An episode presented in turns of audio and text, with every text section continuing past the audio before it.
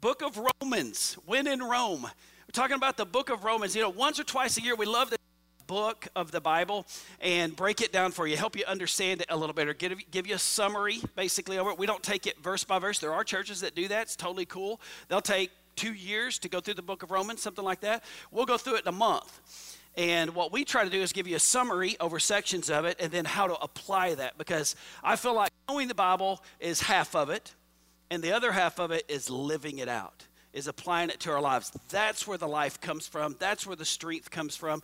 So that's what we try to do here at South Point. We try to help you to know it, and then the other thing is to help you to figure out how to apply that to your life. The book of Romans has, for centuries, has been one of the most important books of the Bible. It's Paul's most full.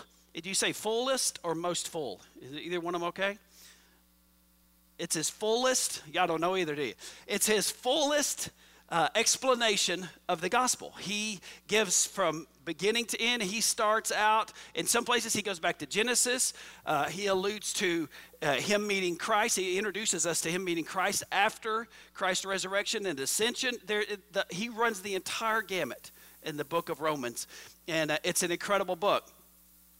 Theologians for years have said, for centuries actually, one of them, Samuel Coolidge, he was an 18th century professor at Oxford University, very influential theologian, and his quote was, he said that, "I think that the epistle to the Romans is the most profound work in existence." And yet, people like John Wesley and Martin Luther said very similar things, that it's an incredible, incredible book to read. When I got saved in college, when I gave my life to Christ, I've told this story many times, but I started in the book of Matthew, and the first chapter of Matthew killed me. I don't know if y'all have ever read that, but it's the lineage of Christ, and it's just like Bob the father of Sam, Sam the father of Scott, Scott the father of Jason, Jason the father of it just does that for a chapter. And until you know the context of the Bible, you don't know who all those people are, and it's just as boring as reading somebody else's family tree. And so I read that chapter like 4 times the first couple of weeks, and my cousin said, "How's your Bible reading going?" I said, "It's terrible. That first chapter's a killer."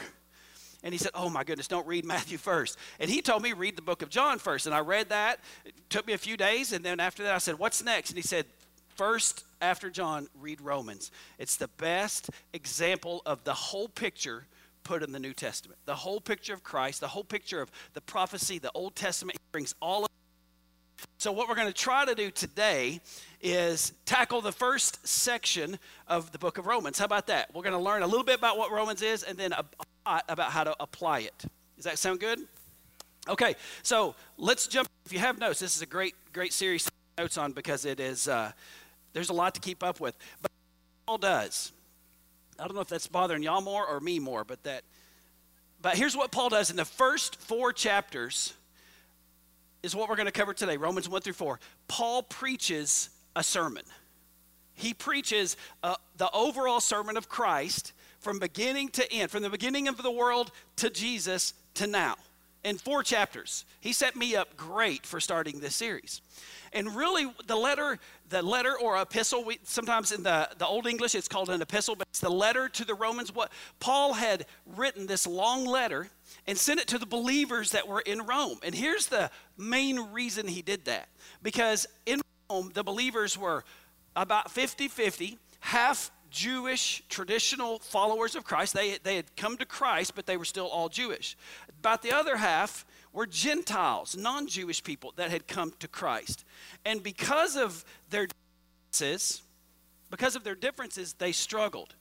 The Jewish people and the Gentiles, they had different ways of following Christ. How many have ever come across somebody that's got a different way of following Christ than you follow him?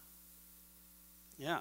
There's only about 150 people in this room, and there's about 150 different ways to follow him right here. And this entire letter is built on unity of the believers. That's Paul's goal through this. So he starts us off with a sermon. How many know that a sermon's good to build some unity? And then he works us to working and living and following Christ.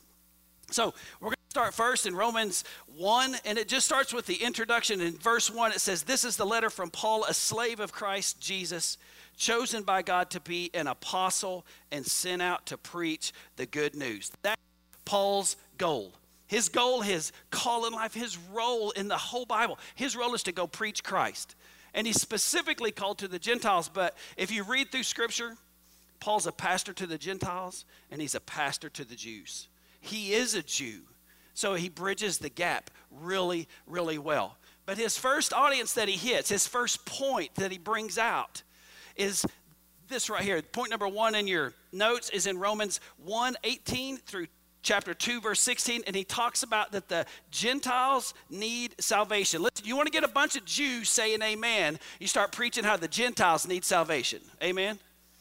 That's where Paul starts. He starts off, and verse 25 says it really good. He's building his case for the Gentiles, and he says this: they traded the truth about God for a lie, so they worshiped and served the things God created instead of the Creator himself, who is worthy of eternal praise.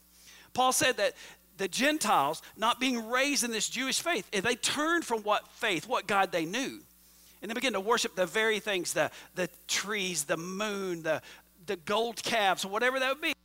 They worshiped the very things that God created. And his answer on, they had some of God, but they traded it for a lie.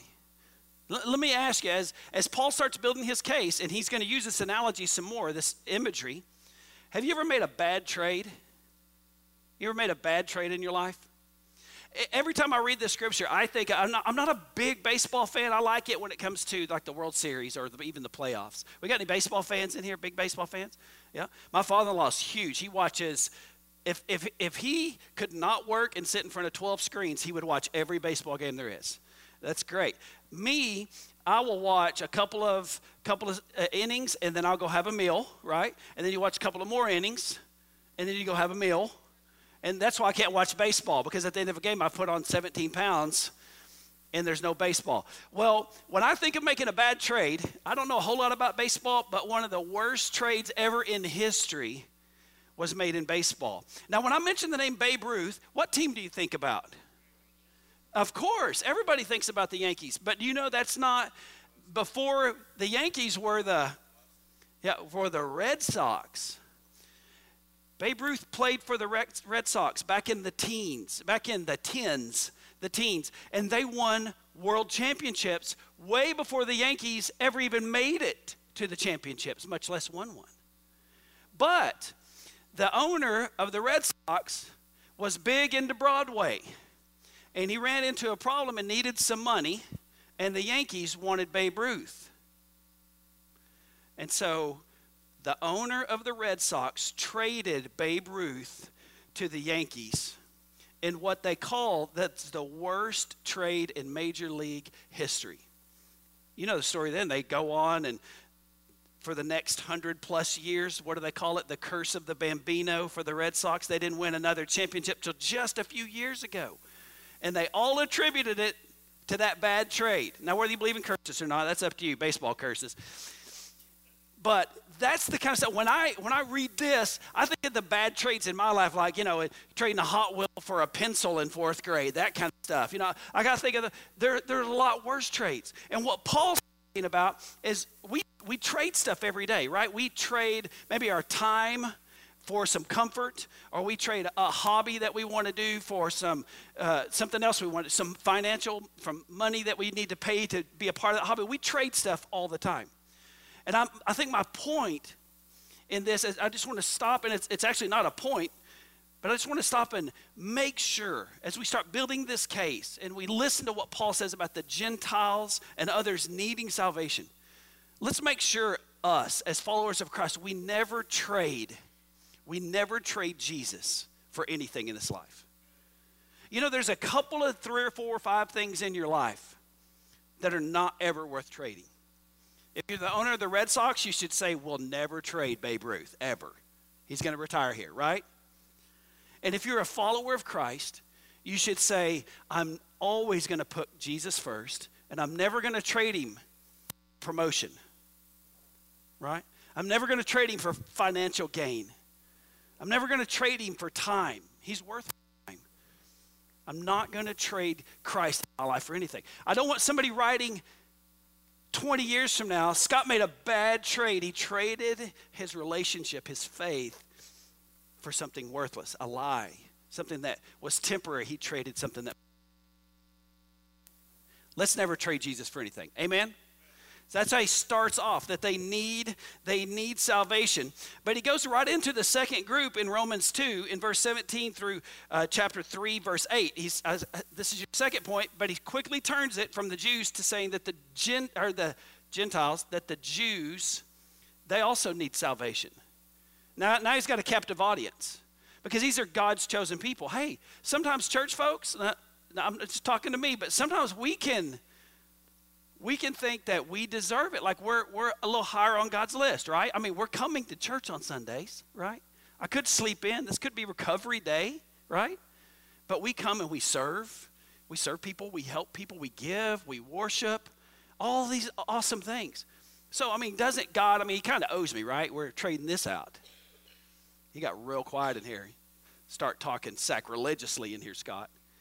But that's exactly how the Jews were. The Jews have been chosen by God, and they really thought that they deserved it, that they deserved this. And this is how Paul starts off. He starts chapter 1, the Gentiles need salvation. Chapter 2, hey, hold on a minute. The Jews also need salvation. Listen to what he says in verse 28. He says this, chapter 2, verse 28 and 9. For you are not a true Jew just because you were born of Jewish parents or have gone through the ceremony of circumcision. I thought that was the very definition given back in the Old Testament. And Paul said, no, that's not it. That's not it. Let's keep reading. Thank you. They must have found something back there. No? Okay. You want me to grab a mic? You want me to yell? Because I can do it.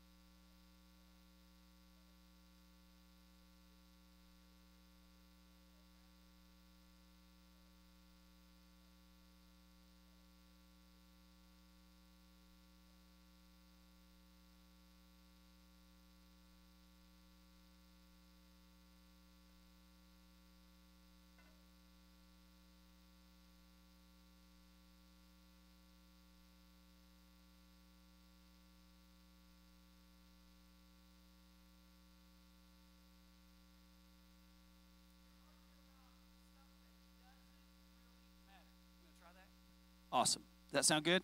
Fantastic. We'll throw this one away. He's telling them, you're arguing about stuff that doesn't matter, and when you argue about stuff that doesn't matter, you're causing division and you're hurting your faith. What really matters is what? Jesus in your heart. In your heart. In your heart. It matters what you really believe. That's what he's saying. Remember, this is all about the heart. That's what this is about. It's about the heart. It's not about whether you're Jewish or Gentile. It's really, he goes on, it's really not about the Sabbath. Isn't that crazy? You're talking a Jew of the Jews, a Pharisee. One of the very guys, he said that he held the cloaks of the men that stoned Stephen, the disciple Stephen. That's how much of a Pharisee, a Sadducee that Paul was, a religious leader. And he's saying that it doesn't matter where you've come from. What really matters is what you believe and how you live it out. Amen? He even goes on. You're going to get to hear later this month. He talks about, well, my brother doesn't believe it's okay to eat meat. And I believe it's okay, so what should I do when I go to his house? He said, here's what you should do. Don't eat meat because it offends him. Why don't you try to compromise a little bit? It has nothing to do with your salvation. Work with your brother. Isn't that good? What Paul is saying is, listen, out of 150 people in here, there's going to be 150 differences, and not just on Jesus stuff. I could have you raise your hands right now. I'm not going to. Do not raise your hand, okay? I'm not going to have a fight in here. Gun control or not. Some of y'all just bristled up at the words. Right wing, left wing, Republican, Democrat, weirdo in the middle somewhere. Yeah. You know what I'm saying? Like, we could go into all that. And all of that, believe it or not, all of that's represented right here. Everything is represented right here. And you know what the one thing is that unifies us? Is Jesus. Don't ever get stuck and let somebody stick you on the translation of your Bible or the style of the music or the day you worship Christ, because that matters nothing. It is what is in right here. It is what I believe, and am I following what I believe in Christ? Am I following that? Amen? That's what's important. That'll change your life right there. Sometimes I've had people say, well, I don't know very much about Jesus. I just know this much. And I say, oh, that's good. Don't confuse it. Just go follow that. And if you'll obey that, what you believe, that little bit that you understand, just go believe that. And God will open up the next step for you. And you just go live that out. And then God will open up the next step for you. And you just go live that out. And that's what faith is all about. Paul wants these guys to understand. Listen, I've just shown you, both of you guys need Jesus. And the reason is because you're not living out. You're arguing about stuff that doesn't matter. You need Jesus. And you need to worry about your heart.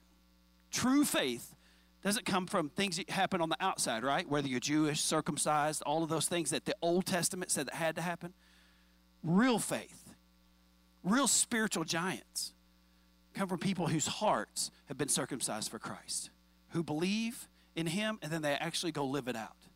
That's why I'm all for knowing God's word. It's the most important thing on this planet.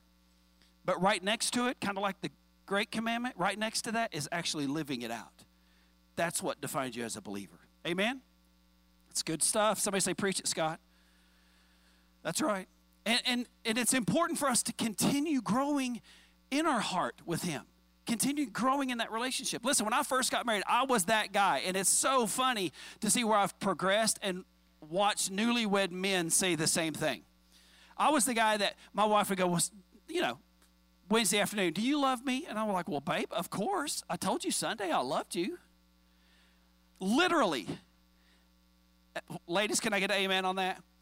And she said, and she would go, well, I need to hear it every day. And I'm like, babe, you don't.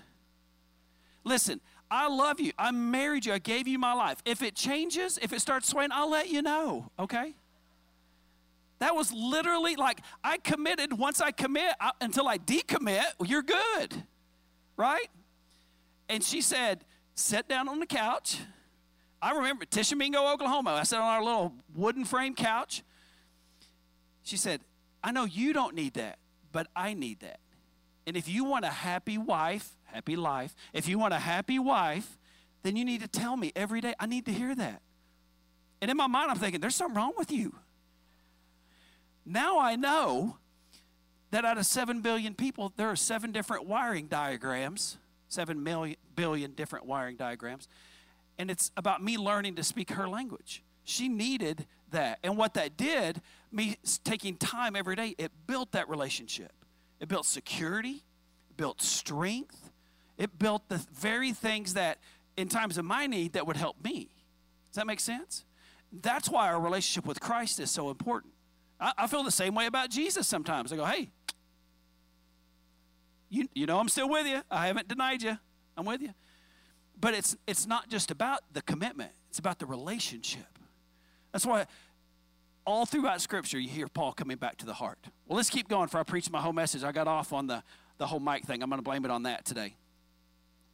So in chapter 3, Paul starts his summarization, starts to wrap it up. And here's chapter 3, verse 9 through 20. This little passage, he reemphasizes that everyone needs salvation, that all of us. It's not a Jew or Gentile thing. I started with the Gentiles, then with the Jews, but it's not a Jew or Gentile thing. It's every person on the planet needs Jesus. And here's what he says at the first verse and the last verse of this passage, verse 9 and 20.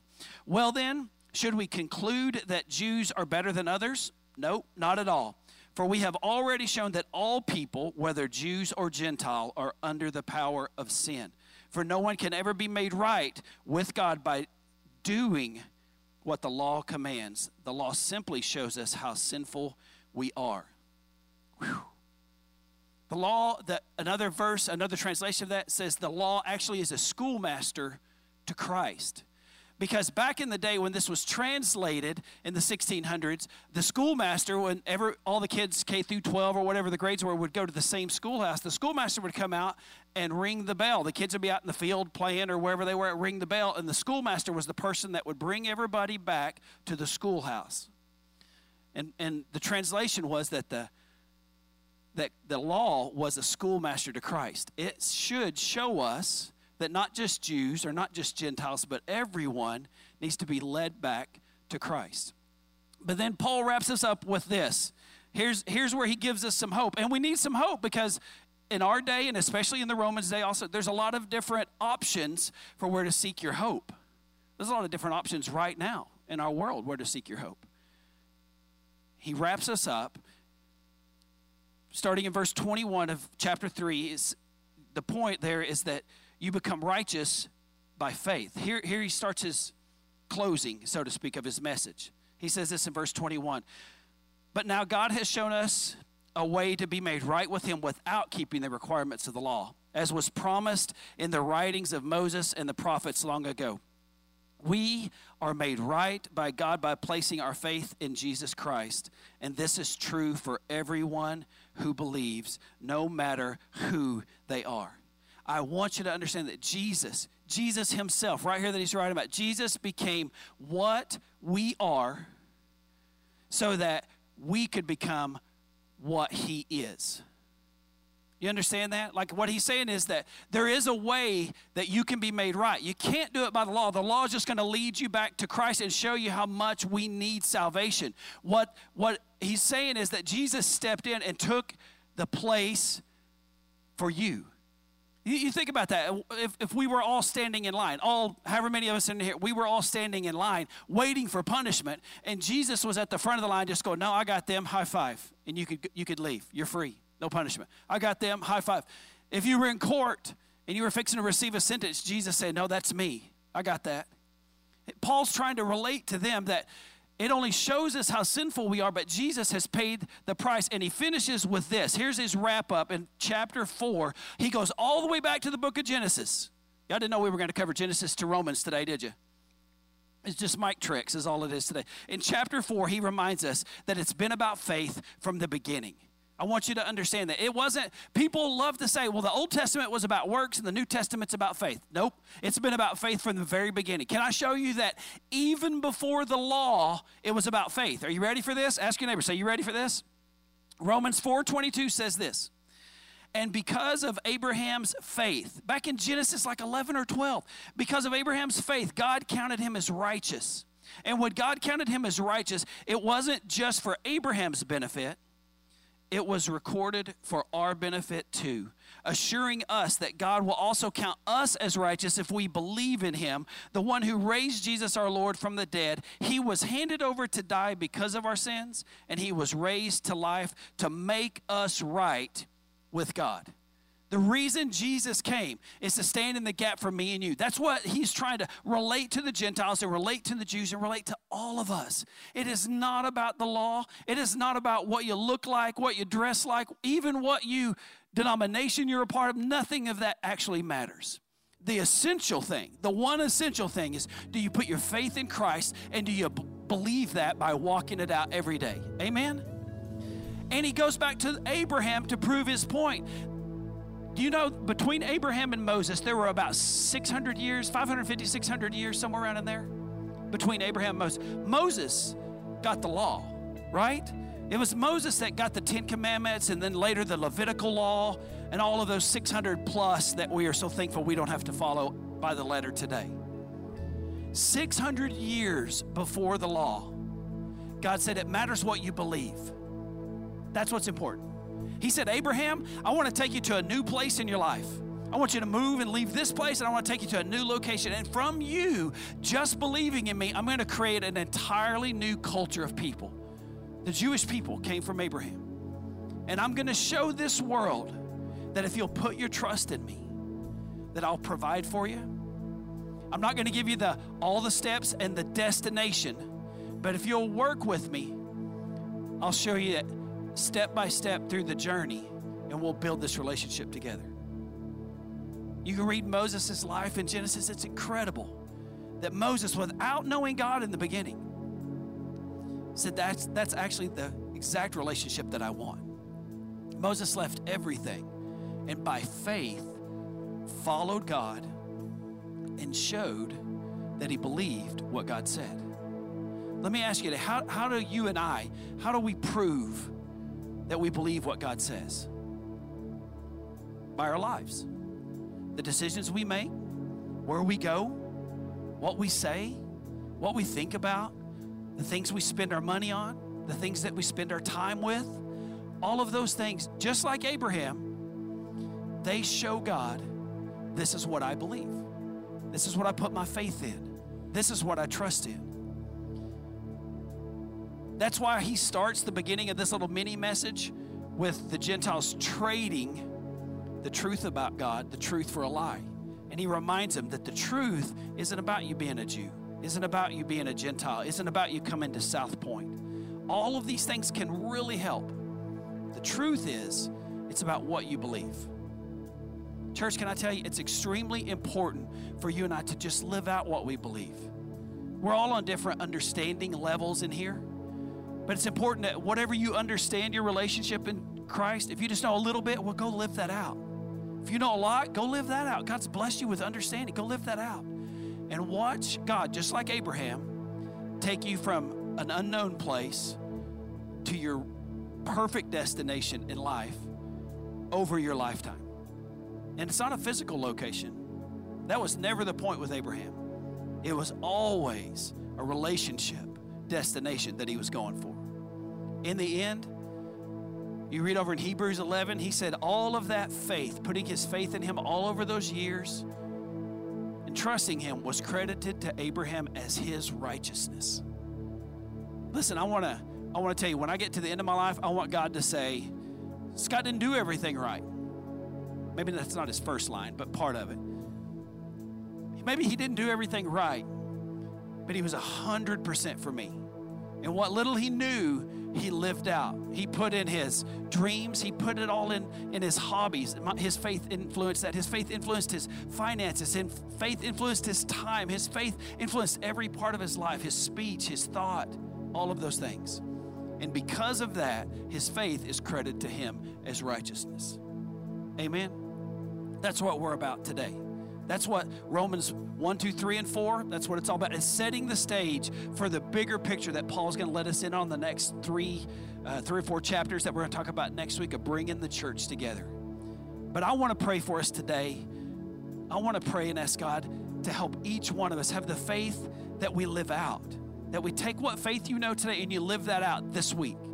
You let it influence every area of your life. You let it influence your speech and all of those things.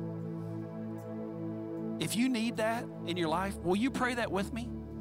If you feel God's Spirit speaking to you right now and said, that's what you need. You just need to put into practice what you believe.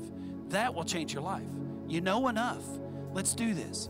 And if you're here today and you don't know Jesus, can I tell you that right now is the perfect opportunity? Right now, as we pray just to say, Lord, I'm going to open my life up and let you come in and teach me your ways. Over the rest of my life, I'm going to let you teach me how to live. Let me teach you how to do everything in this world. Let's pray together. Lord, I love you so much. I thank you for your word. It's an incredible, incredible letter that Paul wrote to us.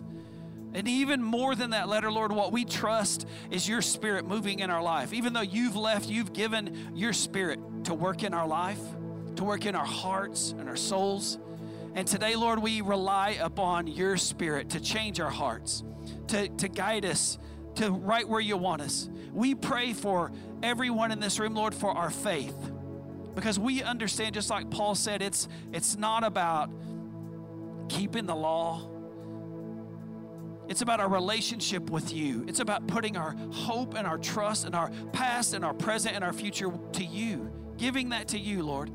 So today I pray for everyone in this room that you would help us to live out what we would believe, that belief in you would influence every area of our life, our relationships, our careers, our finances, our time, our hobbies, our speech. Lord, that you would influence us and allow your Spirit to help us to live that out. And if there's somebody here today that doesn't know you, that right now, right here in this moment, that they would take time to say, that's me, Lord. Come into my heart. Forgive me of my past. Be my Lord and my Savior, and help me to live for you. Teach me your ways. That's all it is to get started. Teach me your ways. Jesus, we love you. It's in your name that we pray, and everyone said amen. Amen? Amen. Hey, something that I don't mention a whole lot, I'm trying to steal Michael's thunder here, but something I don't mention a whole lot is the communication card on your bulletin.